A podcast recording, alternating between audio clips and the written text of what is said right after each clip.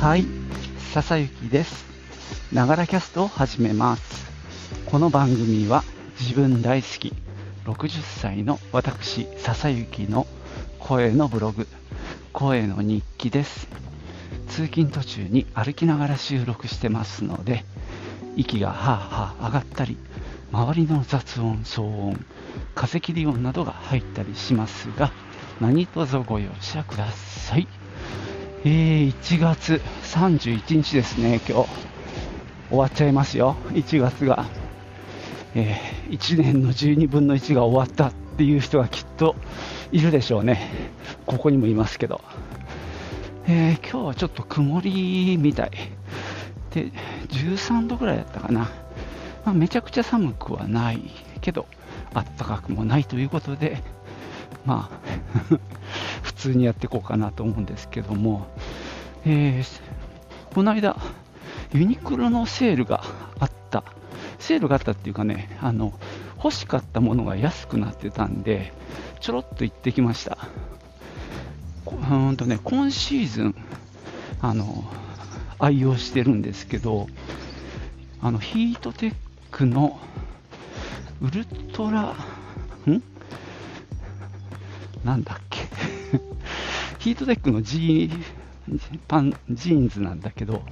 黒のジーンズでスキニーフィットで、あの、ストレッチがめちゃくちゃ効くやつ。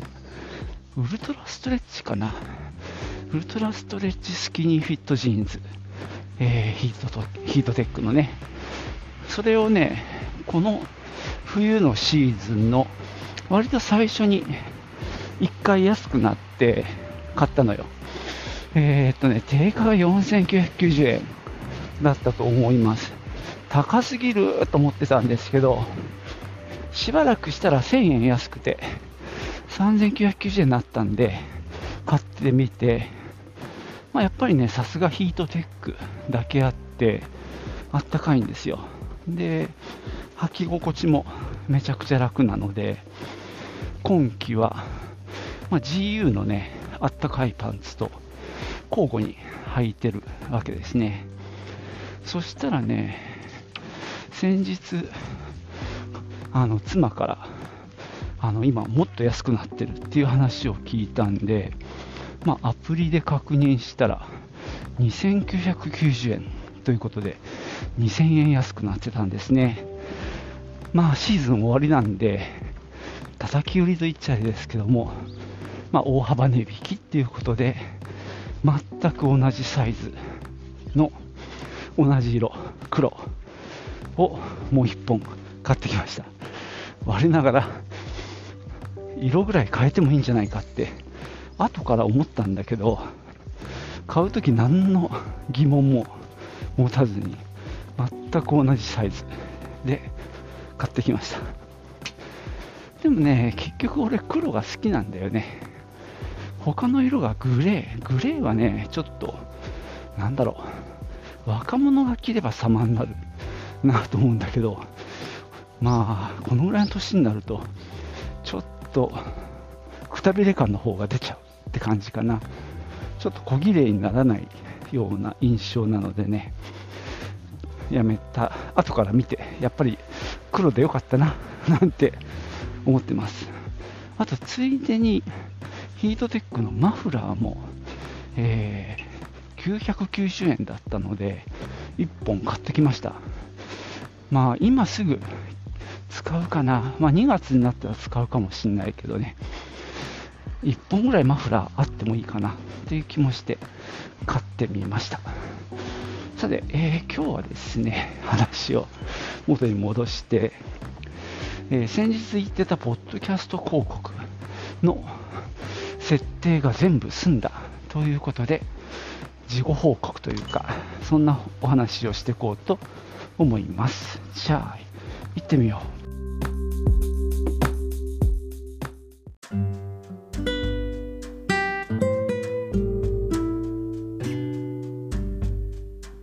今日はですね先日お話ししたポッドキャスト広告の、えー続きなんですけども、あの後いろいろ設定して、全部設定終わりました。あの、すごくね、あの担当の方が親切で、こまめにメールをくださって、で分かんないことあってメールすると割とすぐにねまた返信があって割とスムースでしたなんかねこの最初の設定大変じゃなかったんだけどまあまあめんどくさいじゃないですかこういうのってそこのね一番こう下手するとさあの途中でなんとなく止まってそのまま放置っていう風になりがちなところをこのすごい素早いクイックレスポンスでこうサポートしてくれるっていうのはめちゃくちゃありがたかったですね。まあ、このロボットスタートっていうね会社名はロボットスタートさんなんですけども、まあ、今回僕が利用しているサービスもう一回説明するとオーディオスタートっていう、まあ、広告配信の、まあ、ネットワークみたいなもので、まあ、広告主、出向側の企業さんがいて、あと僕らみたいなポッドキャストの配信者がいて、でまあ、そこをガッチャンことくっつけるっていう仕組みなんですね。で、まあ、せっかくなので、どんな作業をしたかっていうことをお話ししようと思います。まず大前提として、僕はもともとアンカーでポッドキャスト配信を始めたんですね。で、それが、まあ、Spotify に買収されたのかな。今は Spotify for Podcasters っていうアプリになって、まあ、あの、ほぼ何も変わらず配信を続けています。で、このオーディオスタートに参加する方法が2つあって、1つは、あのオーディオスタートの管理画面で音声ファイルを上げたり、あとまあ簡単な編集もできるんですよね。そこはなんか、あの、ちょっと侮ってましたけど、結構いろいろできそう。その音質がどうこうっていうよりは、こうジングルを入れたり、オープニング、エンディング、あのもう決まったやつを差し込んだりとか、そういう、なんだろう、エピソードごとに、まあ、セグメントって呼んでるんですけど、僕は。まあ、この番組だったらセグメントが5つ集まって1つのエピソードを作ってるんですけど、そういうセグメントの間にジングルを入れたりとかね、そういう操作もできる、その管理画面もあります。で、まあ、もう1つが、僕のようにすでにあの Spotify で配信してる人にはあのもっと簡単にできるようになってるんですね。で、僕の場合は、えっと、その Spotify の RSS っていう呼ばれる、なんだろう、あのデータ、まあ、ある種の URL なんですけど、そこに番組の情報が、まあ、テキストベースでこうバーって書いてある、そんなあのテキストデータなんですね、RSS っていうのが。まあ、そのアドレスを、まあ、あのロボットスタートさんに教えるとそれを組み込んであの管理画面を作ってくれて初期設定をしてくれる。でそのオーディオスタート用の新しい RSS っていうのかな。その広告がくっつく RSS っていうのをあの、まあ、配布してもらえるっていうか、まあ、もらえるんですね。それがまあ、だから僕は今、2つ RSS っ、まあ、URL ですけど持ってて、Spotify のと、このオーディオスタートのと、2種類持ってて、まあ、それを使い分けることによって、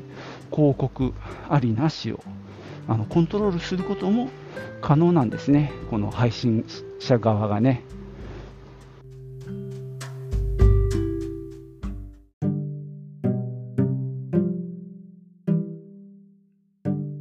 で、今回、まあ、こういうことやってみて、いやー、俺、ポッドキャストの仕組みってよく分かってないなっていうことを痛感したんですけど、この先の作業なんですけど、えーと、ロボットスタートさんから言われたのが、えっ、ー、とね、Apple Podcast と、えー、Amazon Music と Google Podcast 3つの、えっ、と、まあ、配信プラットフォームって俺は思ってたんだけど、単なるアプリなのかもしれないんだけど、とにかくその3つに、えー、登録している今の RSS、つまり、まあ、広告なしの Spotify の RSS ですね。それをこのオーディオスタートの RSS に、まあ、書き直してくれという指示がありました。で、えっ、と、今、これまでがどうなってたかというと、あの、Spotify の方で、まあ、発行した RSS を、まあ、Spotify の管理画面に、まあ、設定、あ、じゃあ、なんつったらいいの？Spotify の管理画面に行くと、その Apple Podcast のなんか、えーと、管理ページをの URL を記録する場所。あのそういういろんな配信スタンド配信プラットフォームの、えーとまあ、登録へ画面への URL とそのと登録した後の管理画面の URL をあの登録するページがあってで実際私もそこにあの Apple Podcast やら Google やら Amazon やら他にも何かポケットキャストとか、まあ、いくつかあるんですね。でそういうところに一応入れていました。で、まあ、そのこととそのなんだろう例えば Google ポッドキャストでその Spotify でやってる僕の番組、ながらキャストが Google Podcast でも聞けるんですけど、俺はてっきり、あの、Spotify のその管理画面でなんかしてるからかなって思っていたんですけど、ちょっとそこがよくわからない。あの、Apple は間違いなく自分でやって、アップルのポッドキャストコネクトっていうね、あの、ポッドキャスター向けの管理ページがあって、そこでアカウントを作って、まあ、この番組も登録してるんですね。なんです、まあ、その Apple Podcast Connect の管理ページの URL を Spotify 側に登録したりとかっていうのはしたんだけど、それはすぐできたんですよ。なので RSS の変更はね。ただ、Amazon に行ったらよくわかんなくなってたんだよね。なので結局、新規でアカウントを作って、で、おかしなことに Google のポッドキャストも同じで、なんかちゃんと Google ポッドキャストの配信者として登録してなかったみたい。でも配信はできてたんだよね。で、多分だけどこれ、アンカーの時代になんか始めたもんで、その辺がなんか自動でやってくれてたんじゃないかなと。まあ、あくまで予想ですけどね、思ってます。だから今だったらもうやっぱりそれぞれのプラットフォームで管理ページを作って、まあ、アカウント作ってねっていうのをやんなきゃいけないんじゃないかな。ちょっと時代が変わったのかもしれないですね。でもまあ今回 Amazon も Google もまあアカウント作ってでそこであのオーディオスタートの RSS を登録しました。これで一応ねやんなきゃいけないことは終わったんだよね。一応ね、Amazon の方は管理ページの URL をあの連絡しろっていうことなんで、それを連絡して、一応準備完了って感じですね。あとはどんだけ再生されるかっていうのを見ていくっていうところです。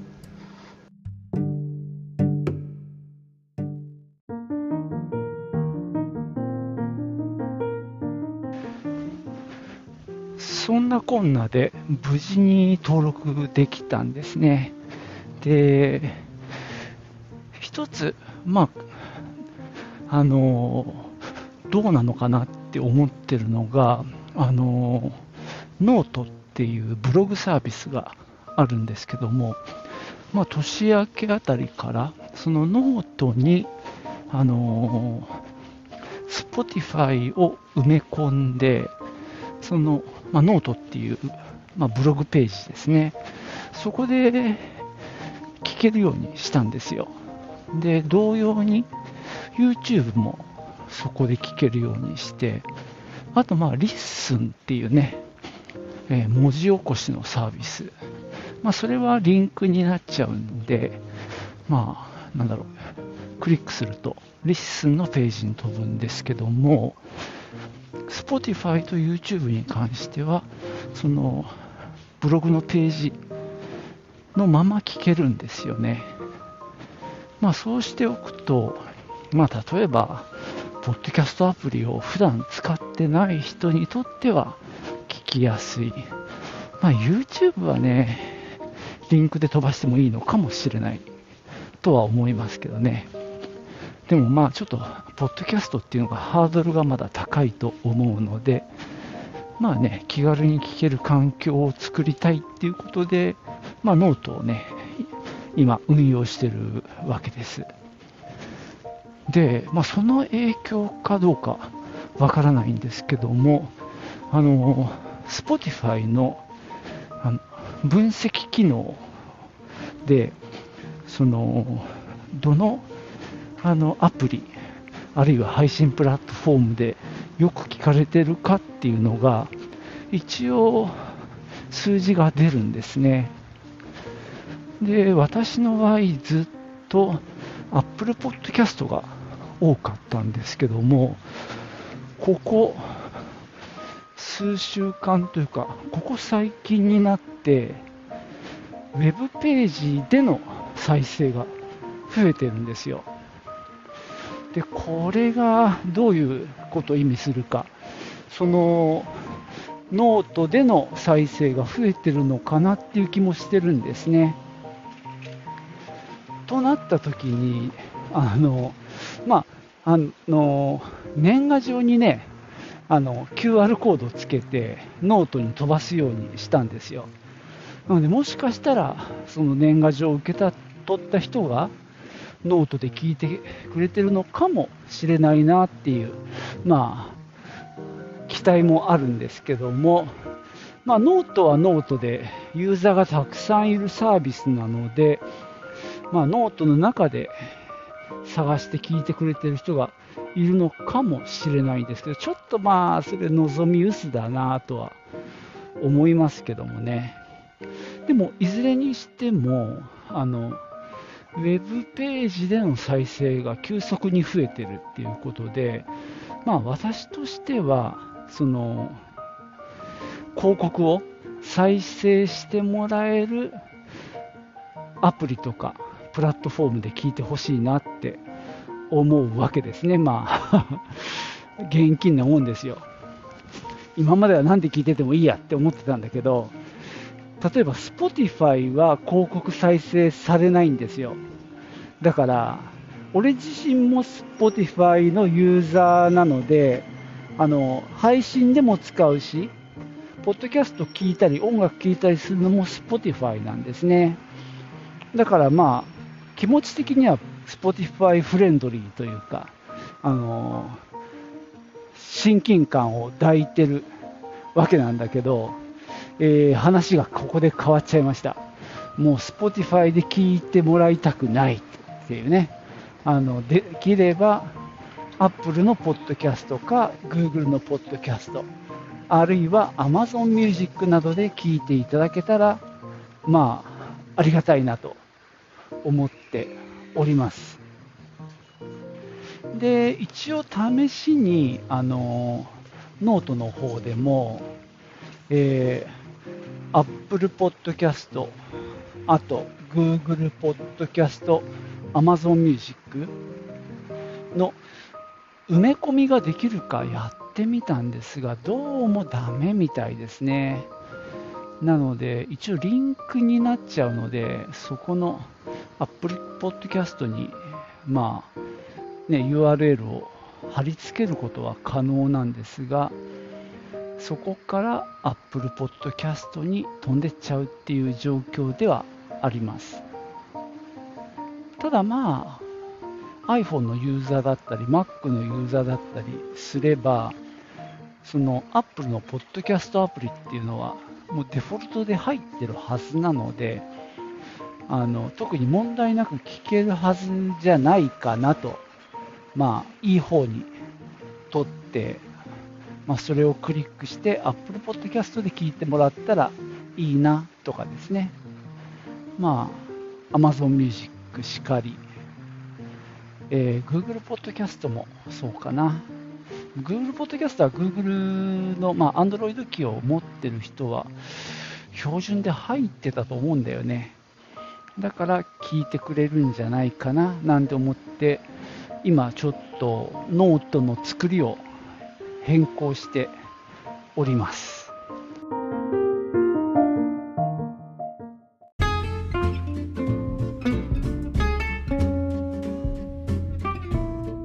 はい。そんなわけで今日は、ポッドキャストの広告配信を始めましたっていうことでね、オーディオスタートっていうサービスに、まあなんとかこう、うまく初期設定もできて、いよいよ始まったっていう感じで、こう、気になるよね、何回再生されたとか。で、最初の日は、Apple のポッドキャストだけ登録したんですよ。で、残る2つがちょっと手こずっていて、で、それでね、あの、営業の人とメールでやり取りもしたりしていたんですけども、えー、1日2日遅れて他の2つ、最初に Apple やって、で、Google と Amazon Music の方は、まあ、アカウントを作って登録。で、えっ、と、オーディオスタートの RSS の、えー、メールアドレスがね、ちょっとおかしかったので、その修正なんかもしてもらってたっていうところでね、やや遅れて残り2つもやったんですね。でも最初の Apple を登録して、翌日か翌々日くらいに再生数が10回になってたんですよ。でね、えー、10回も再生されたんだって結構嬉しかったですね。でも、これね、ダッシュボードへ行ってデータが見れるんですけども、10回の時は収益っていうのは0円でした。まあそりゃそうだよなって10回再生されたからといって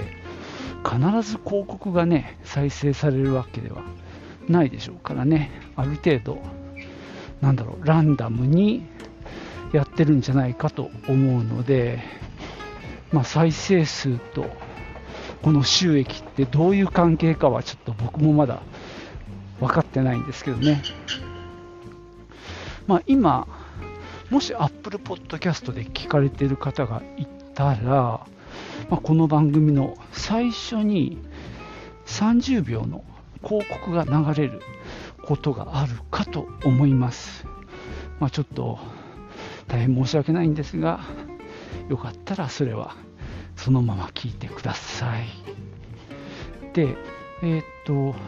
今朝ね、もっぺん朝方、やっぱり気になって確認したんですよ。そしたら再生数が17回。これはその、さっき言ったように、オーディオスタートの RSS を、えー、検知した何かアプリとかプラットフォームから聞いてくれた再生数なんですね。で、なんと収益が嬉しいことにですね、2円カウントされてました。この2円って一体何回分の再生かが分かってないんだけど、ぶっちゃけ前にね、広告出しませんかって話をした時のコストが、えー、番組を指定しなかったら1回につき2円広告費がかかるって言ってたんで、あのー、オーディオスタートさん、じゃあロボットスタート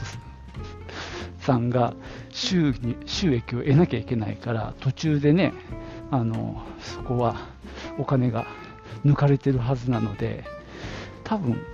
2回とか3回とか再生されての、まあ、2円じゃないかなと思っております。これはね、とりあえず目指せ2桁ですね、10円。できれば100円ぐらい、100円の台まで行くと、100円台に行きたいなと思ってますけどね、どうなることやら、ちょっと楽しみです。それでね、あのそのダッシュボードで、どこで再生されたかも一応わかるようになってます。で、まあ、再生回数がなんせ少ないんですけど、約3割が Amazon Music。そして、ポッドキャストアディクト。これ多分、ポッドキャストを聞くアプリですね。これも約3割。で、あとは、ブラウザーもありますね。これがやっぱり埋め込んだやつの関係なのかな。ちょっとここもまだこれから調べていく必要がありますね。そしてブラウザの次がその他ポッドキャストアプリになってますね。まあ、ポッドキャストアプリ、他にもいろいろありますからね、それがて、それが11.8%。で、あと、その他っていうのと、あと Apple Podcast。Apple Podcast 一番少なくて 5.9%ですね。これがたくさん再生されるかと思いきや、そうでもなく、今のところ検討しているのが Amazon Music と Podcast Addict ってやつですね。まあ、こんな感じで、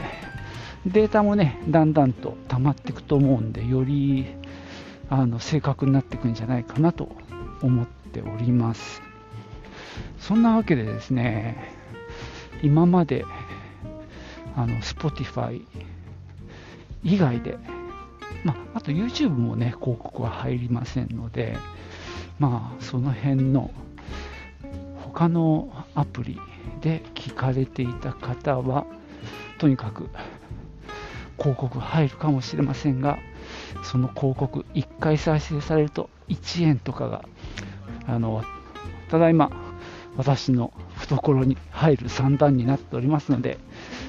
我慢して聞いてくださいね。じゃあ今日はここまでです。最後までお聴きいただきましてありがとうございました。ではまたねチュース。